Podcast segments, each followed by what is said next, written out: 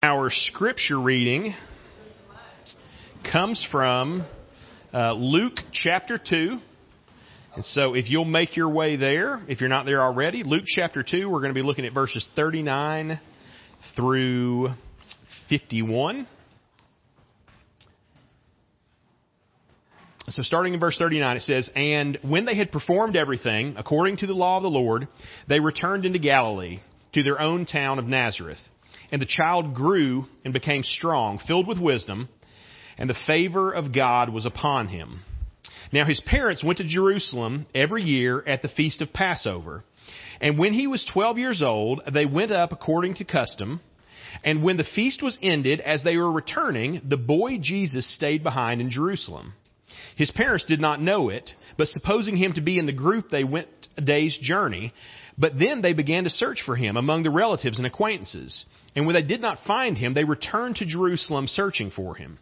After three days, they found him in the temple, sitting among the teachers, listening to them and asking them questions. And all who heard him were amazed at his understanding and his answers. And when his parents saw him, they were astonished.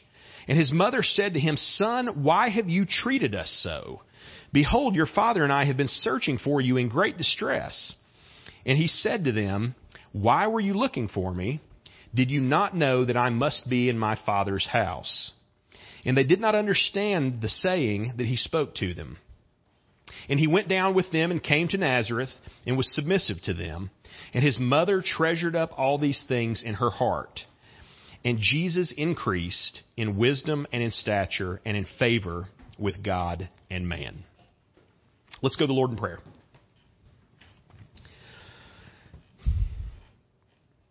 Father God, as we come to your word, as we opened up uh, the scriptures, uh, we ask that, um, God, you would, um, through the power of the Holy Spirit, that you would illuminate the text that we are, uh, are, are, looking into today. God, that you would shine um, the light of the Spirit um, on this text into our hearts. Um, God, that we would, that we would uh, learn and glean from it what you would have us to learn, um, that we would understand it uh, uh, rightly, that we would apply it to our lives in, in an appropriate way. Uh, God, and that all things that we would be drawn closer to your Son, Jesus Christ, and be formed in His image.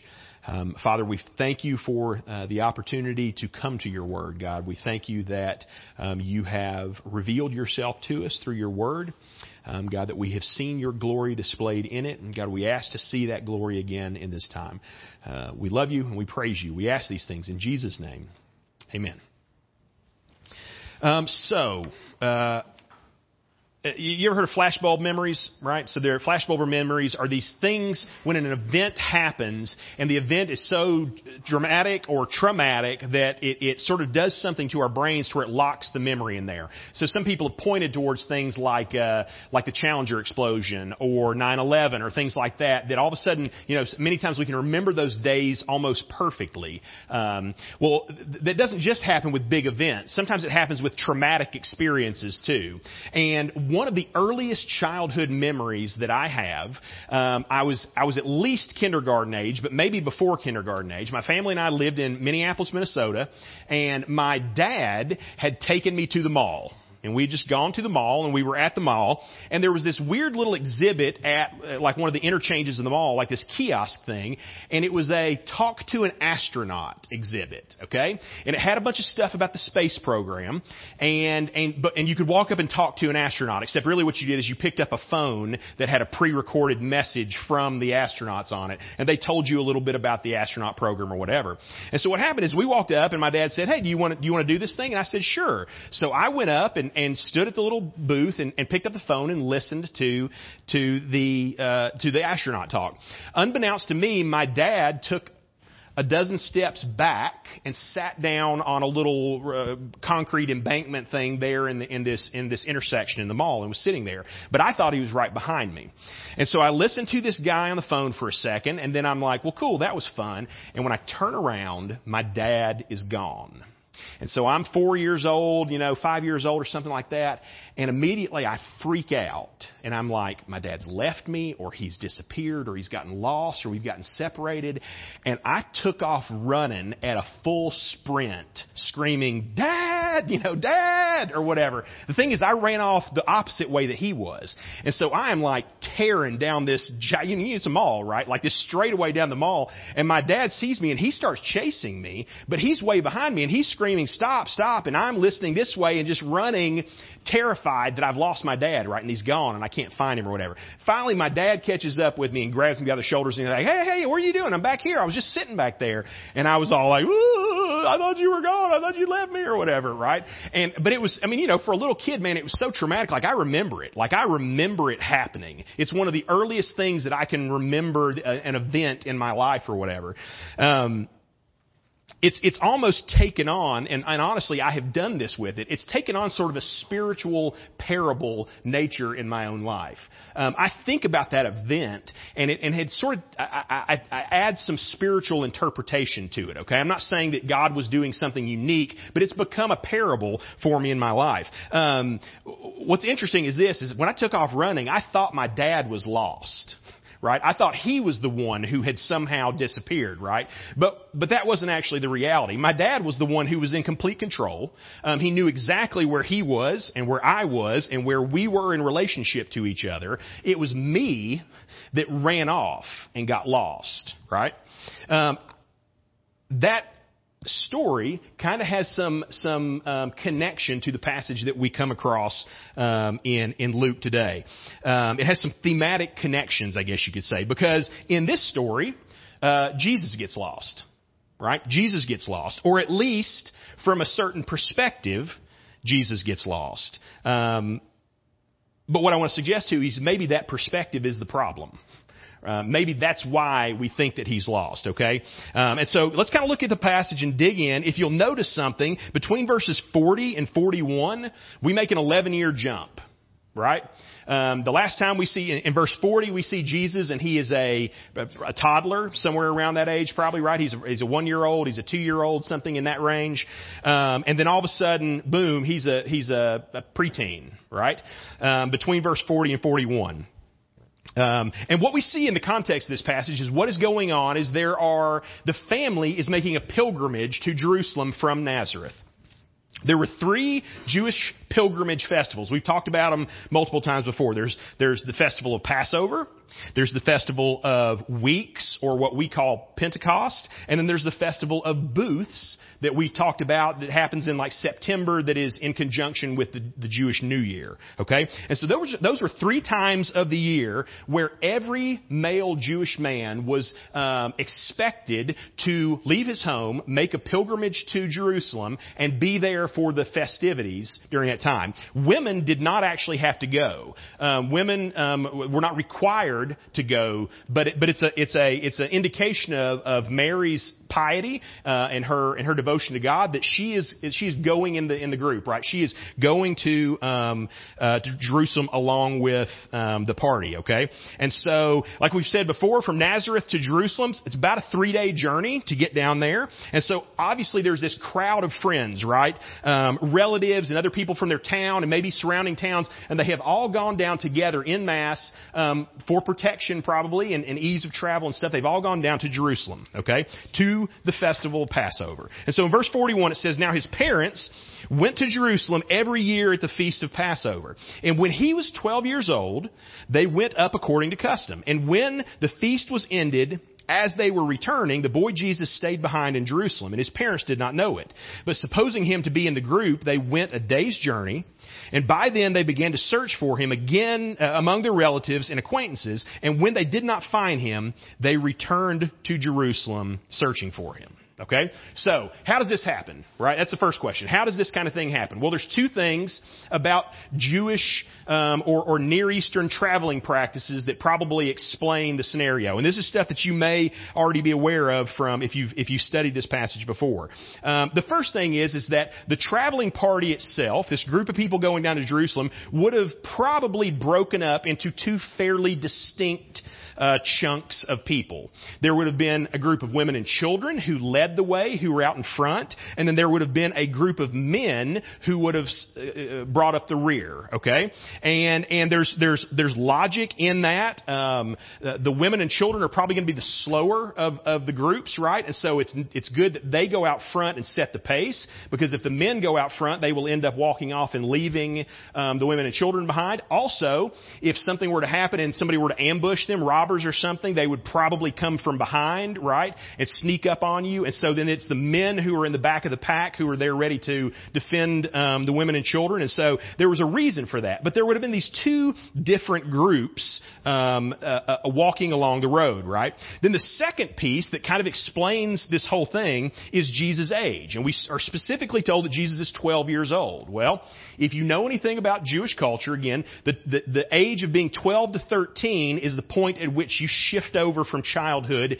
into manhood or, or childhood into adult womanhood, okay? And so what probably was the case was this. If Jesus was a child, he would be hanging out with the women. And if Jesus had already sort of become um, a man in the culture, then he would probably be hanging out with men. But the deal is, is he's right on that verge, right? He's right on the, the edge of that thing. And so probably what happens is the women look around and go, well, Jesus isn't with us. He's probably back there with the men because he's almost 13. And then the men probably look around and go, well, Jesus isn't with us. Well, he's, he's not quite there yet. He's probably still hanging out with the women and children. And so they leave Jerusalem and, and, and go a day's journey before they even realize this. It's kind of like Home Alone, right? Um, it's kind of like the, the plot for Home Alone. Um, like when you watch it, the first time you watch it, you go, how can this, this is a little bit far-fetched, right? Like how do you leave one of your kids behind? At least that's what I always thought. At least until I had kids. Um, and then I realized, man, it gets like crazy, and you just forget stuff. Like I have left kids in cars before. I've left them at the church. Like I've done all kinds of things before where I just kind of went, oh yeah, I forgot my kids. Like Christy's going, oh, I didn't know about that, and he didn't tell me. I don't tell people when I do it. Um, um, I just sort of go, oh, I forgot something. Let me go back and grab that real quick. Get out, you know. Um,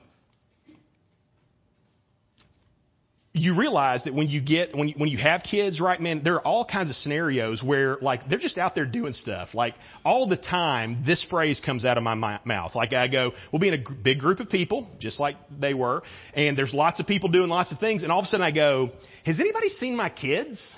Right, say that all the time, and then somebody's like, I, I, I think they're probably over there with the other kids, and you're like, yeah, yeah, probably. Yeah, they're probably there, and then you just ignore it. They could be like in another country, and I wouldn't know. Okay, um, it, that happens all the time, right? Almost daily, um, that kind of stuff happens, and so I get it. I get that you could totally just sort of go, "Oh, I, I wasn't exactly. I thought I knew where my kid was, and then we walked for a day, and then I lost him." Okay, um, but here's a principle. Christy's going. That would never happen to me. I'm paying attention.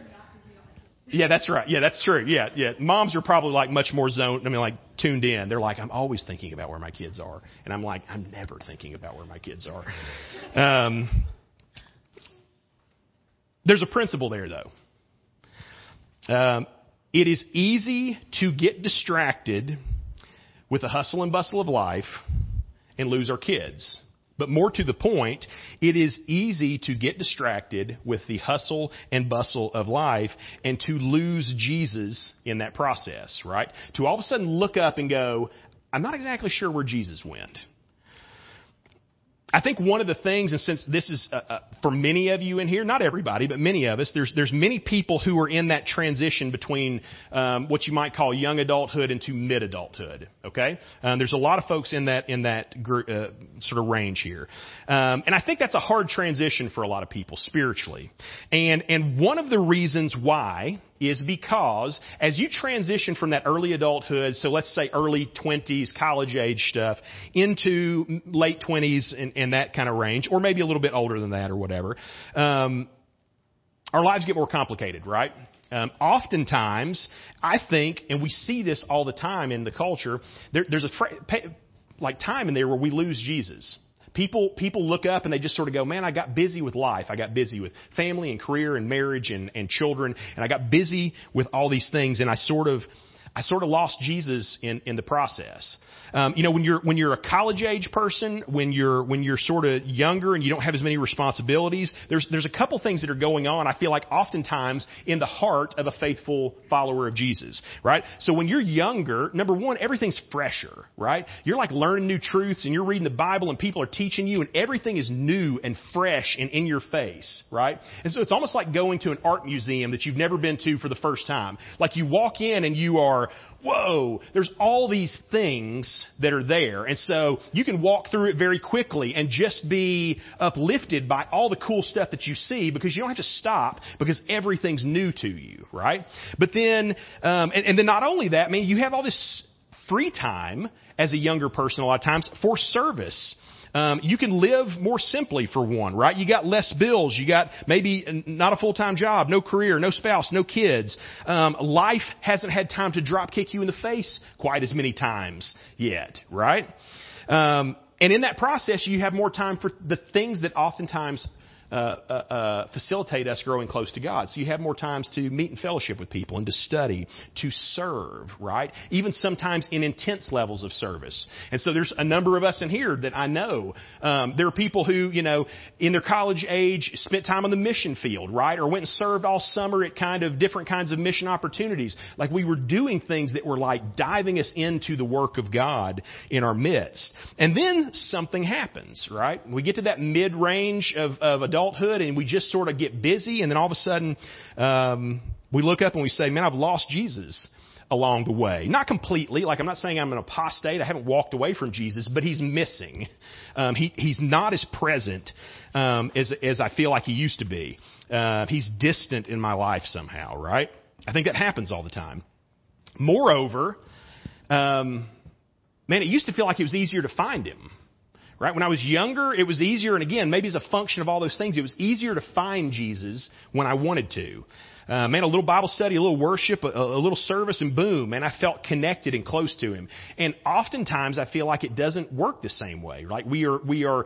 Uh, it's it's harder to find Jesus and get connected to Him again. Um, and we have an expectation that it should be easy. Okay? Um, and when it isn't easy, we're sort of annoyed at that, right? We're annoyed at Jesus for being hard to find. And you kind of see that in this passage again, right? So what happens? Three days after they, uh, three days after they'd been looking for him, they found him in the temple, sitting among the teachers, listening to them and asking questions. And they all who heard him were amazed at his understanding and his answers. And when his parents saw him, they were astonished. And his mother said to him, Son, why have you treated us like this? Behold, your father and I have been searching for you in great distress. Okay? Man, I can only imagine what Christy would say if she, our kids went missing for three days, right? Um, and it was because they were just like playing in a treehouse somewhere or something like that, right? Um, it, it, it, we would, you would be upset, right? You would be annoyed. You would be perturbed at this whole situation. Mary and Joseph are put out. Okay? Um, and they kind of level this accusation at Jesus, right? Um, so first off, they kind of say, you have acted in a way that caused this. Jesus. You are the one who has done something that has caused this, this distinction, this break here. Okay? And so we say, man, you know, it's not like um, I was doing something intentionally to lose Jesus. Um, I'm just living my life, man, and Jesus keeps on wandering off. Okay? Like I'm just trying to be a, a, normal person doing my life, and I keep on looking up, and I feel like Jesus has wandered off somewhere. Uh, that I'm not as connected to Him as I used to be. Um, it's a little bit accusatory, right? It's not so much that we lost him, it's almost that he lost us somehow. By his actions, he has given us the slip, or at least that's what Mary and Joseph seem to be sort of accusing him of. Um, and we say the same kind of things, right? Why are you doing this, God? Right? Like I'm, I'm trying to reconnect to you and I'm finding that difficult. Why is this not easier? Why are you making this so hard? And then at the same time, there's another kind of accusation there. Um, and it's to say, but, and what you're doing, Jesus, is causing me heartache. It's causing me distress, right? I'm going through difficulty because you are not showing up somehow. You are not being easy to be found in this situation. You know, one of the frustrating things about um, losing Jesus in our lives um, is that sometimes we feel like it's God's fault right? We feel like it's Jesus' fault in some way. Um, because we sit there and say, uh, I'm distant right now, but I'm searching. I'm looking for you, God, and I don't feel like you are showing up. Right? Like you could just appear and, and meet me wherever I'm at at any time, and yet you're not. This should be easier to find you, Jesus. Why have you treated me this way? Right? Why are you not more sensitive to my situation and my plans?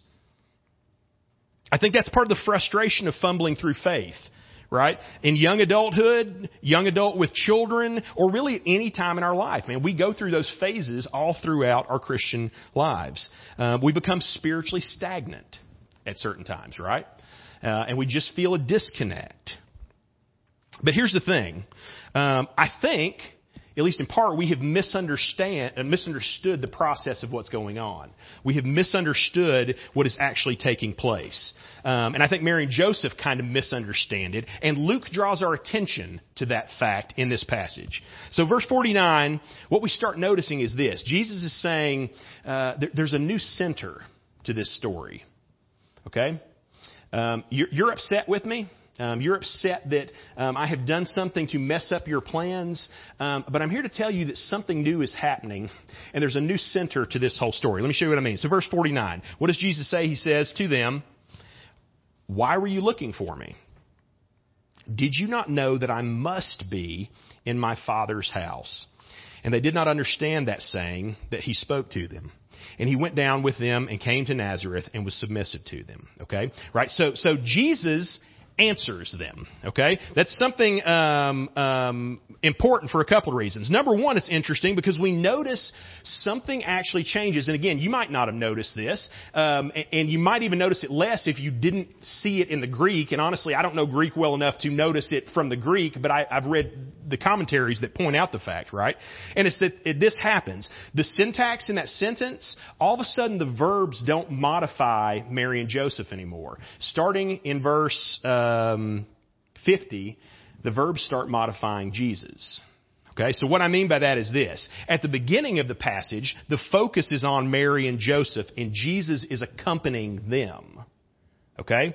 Now, all of a sudden, the passage begins to focus on Jesus, and the language even changes, right? They went up to Jerusalem with him now. He's the one that's going to Jerusalem. Or he's the one going to Nazareth, and his parents are coming with him. Whereas at the beginning of the passage, it's Joseph and Mary are going down to Jerusalem, and Jesus is coming with them. Okay? The, the center changes.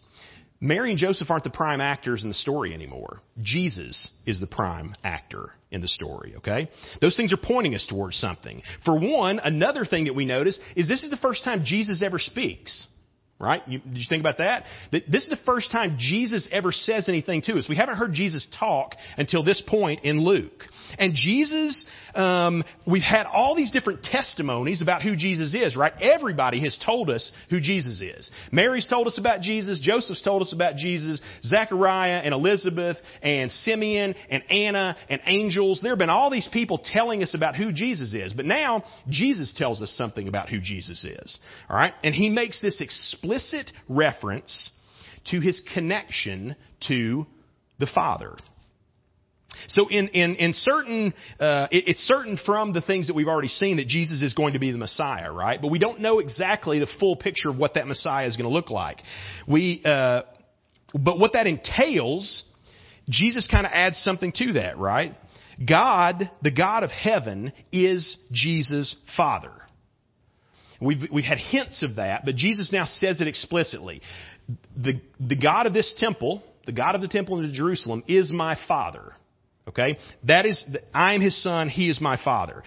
Even the Jews would have had a hesitation talking about God as their father as the as the united people of Israel, right? There are some references in the Old Testament where they talk about God as father to Israel as a nation. But the idea that God would be specifically father to an individual person was an idea that was not okay, right? That was almost blasphemous, okay, to say something like that. And yet Jesus is making this straight, explicit claim. Words from his own mouth. This is my Father's house. The temple is my Father's house. You may have noticed in your text, I don't know what, what yours said when, it, when I read it, but some of the passages say, Did you not know that I would be in my Father's house? Some of you have versions that say, Did you not know that I would be about my Father's business? Um, there's actually some translations that even that even say, um, "Did you not know uh, that I must be among my father's people?" Um, I think is the way it says it. What's interesting is this, is there's actually no, we are adding to the scriptures, honestly, right there. When you look at it in the Greek, the phrase basically reads something like this. It must be about my Father. Okay? It doesn't say his father's business. It doesn't say his father's house specifically. The word for house or father is not there. We are, we are assuming that he is talking about that by the context and some other things like that, right? But it's sort of like he's, if we think about it, he's sort of saying, did you not know that I must be about my father? Okay? About my father's what? I must be about my father, right? Um, that that's what my focus is. That's what um, this thing is all about. Okay, and also Luke does another little thing that again maybe is there if you've got a study Bible. It may be in your study notes, but it's probably something that you wouldn't notice with, outside of that is he uses this phrase, it is necessary, or it must, did you not know that I must be in my Father's house? Luke uses that in a unique way all throughout Luke and Acts, okay? Over and over again. And whenever he says that, it is necessary that, it must be that, when he uses that phrase, he is talking about something that is connected to salvation history, okay? It is something that he's basically saying, it is destined that I would be a part of this. It is destined, it is necessary ontologically, like salvifically, like in the history of God's working in the universe, it is necessary that I should be about this thing. And this is the first use of it in the Luke Acts cycle. All right? And so what is he saying? He's saying, did you not know that it was necessary, destiny, divinely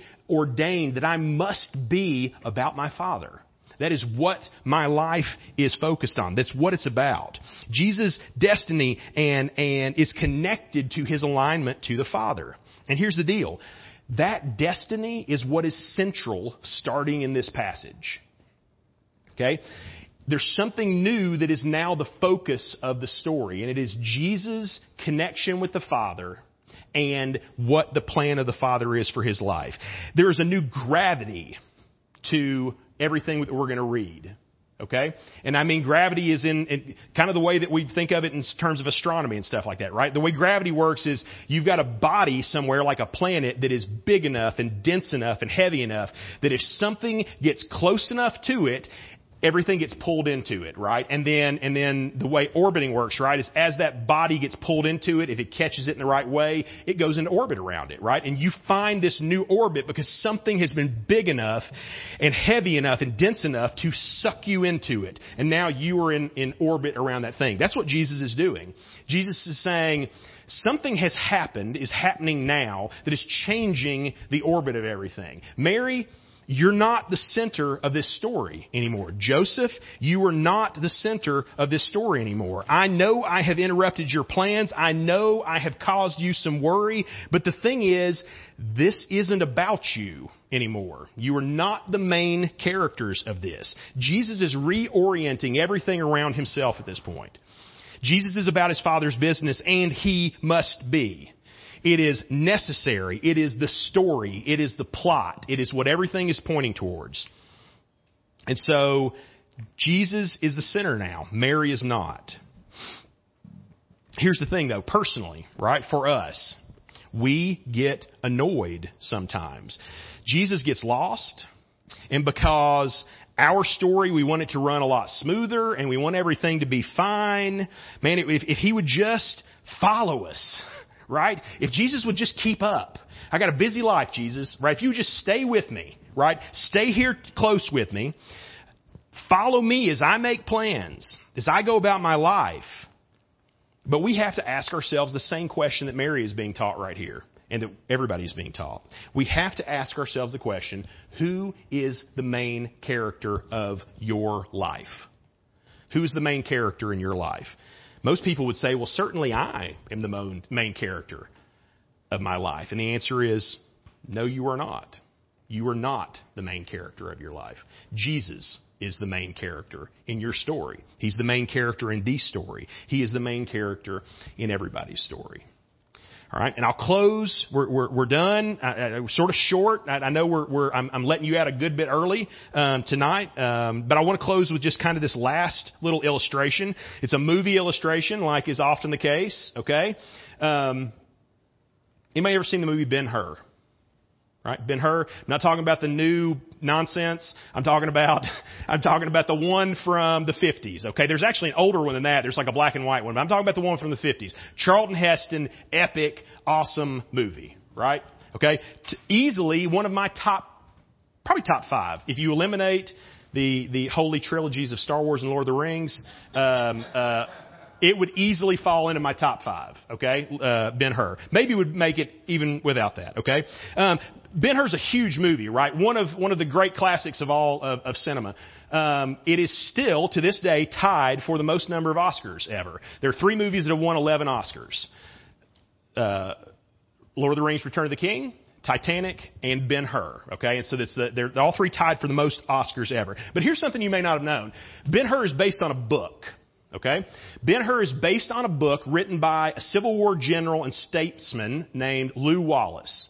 And Lew Wallace wrote the book Ben Hur in 1880, and many people consider it the most influential Christian book of the 1800s. Okay? So it was a huge book. Now obviously it's a fiction book, and so some people might argue, yeah, I'm sure there are theological books that were different, right? And so that fine, whatever. But in terms of like a fiction kind of story, um, many people consider it one of the most influential books of uh, the 1800s. Um, it was the number one best-selling book in American history through the 1890s, 1900s, 10s, 20s, all the way till 1936 when it was finally beaten by Margaret Mitchell's Gone with the Wind. But for basically half a century, it was the number one best-selling book in the United States. Okay, um, hugely influential, right? And so, if you have watched the movie, the movie and the book kind of are, are very similar, obviously. Um, the story is about a guy named Judah ben Hur, okay? And he is a Jewish sort of aristocrat, nobleman or whatever. And what you basically do is you follow him through his life story. Um, and, and he, he runs afoul of the Roman authorities in Judah and he's put on a, on a slave ship where he's having to row and then he escapes and he becomes a, a chariot racer and he ends up fighting his old nemesis in the, in the, in the arena and, and it's big and epic and amazing and you should see it. Um, but there's something interesting. And you lose this if you don't know. I don't think the movie is titled this, um, but the book is. Is there's actually a subtitle to the book, and the book is called Ben Hur, A Tale of the Christ. Now, when you read the book, again, what you notice is, is, is in the story, Jesus shows up in the story a couple times, right? Jesus is, is intersects. Their lives are sort of running parallel, you could say, okay? Um, and, and Jesus enters into the story, but only in small ways every once in a while, maybe two or three, three or four times during the whole course of the book, okay? Anybody reading the book would say, this is obviously a book about Ben Hur, Judah Ben Hur. He's the main character in this story. But what's really cool is that Lew Wallace recognized that that wasn't really the case. That even though 95% of this book was about Judah Ben Hur, it's not a tale about Ben Hur. It's a tale about the Christ. It's a tale about how Jesus works in the life of Judah Ben Hur. Okay? That's an illustration for our lives right there. Um, we, could, we could do that with any one of us, right? We could say Tim Richardson, a tale of the Christ, right? We could say Joseph Morgan, a tale of the Christ. It's not a tale of your story, right? It's a tale of Jesus' story working in your life and doing these things. Why? Because Jesus is the new center. If you are a follower of Jesus Christ, then everything else is now revolved around Him. That your life has come into orbit around Jesus Christ. And there's no more of this place for us to sit there and kind of look and be like, man, Jesus, I don't know why you keep on getting lost. It's kind of annoying because I'm trying to do my thing and you keep on wandering off. Jesus says, guys, I'm sorry. This isn't your story. Right? It's about me now. Not in a goofy, selfish, you know, hateful way, right? We're not talking about Jesus just being up there in heaven somewhere going, I don't care about any of these people. That, that's not what we're talking about, right?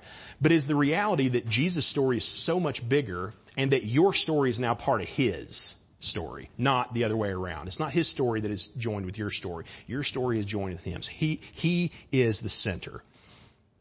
And if we have lost Jesus in that process, then maybe it's because we are not looking in the right places. Maybe it's because we are not living in a way um, where it is easier to meet and find Jesus. Jesus is ordained in the normal order of His creation, all kinds of ways in which we are to um, find Him and meet with Him. We meet with Him in His Word. We meet with Him in prayer. We meet with Him in fellowship of the believers. We meet with Him when we evangelize. We meet with Him when we serve other people. Right? We we, we when we take the gospel gospel to places, um, when we speak for um, truth and, and, and teach the Word of God, these are all places that God has said, I will meet you in these places. When we come to the Lord's Supper table, we are meeting with Jesus. And so then what we find is that if we have gotten to a point in our life where we go, man, I don't think, I, I can't find Jesus, he's lost, then maybe the answer is, is that we have walked away from the places that we can find him. That we are the ones who have left him behind in Jerusalem and gone on about our way and then been annoyed that he didn't follow on behind us.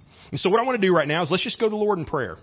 Um, and, and take some time and, and um, because I know we all do this, right? We all feel those times where we just go, you just look up and you go, man, I'm not connected. I don't know what happened and I don't know how I got to this place, but Jesus, I don't feel close to him like I have. Um, and yet we know that he is always welcoming us back. He is always calling us to follow Him in the things that He has commanded us to follow Him in. And so let's just take some time and go before the Lord in prayer. Maybe you know the place. Maybe you're like, man, I know what it is that I have been unfaithful in. I know the places that I am ignoring or walking away from Jesus and not allowing um, those natural places of fellowship to happen with my life with Christ. Or maybe you don't.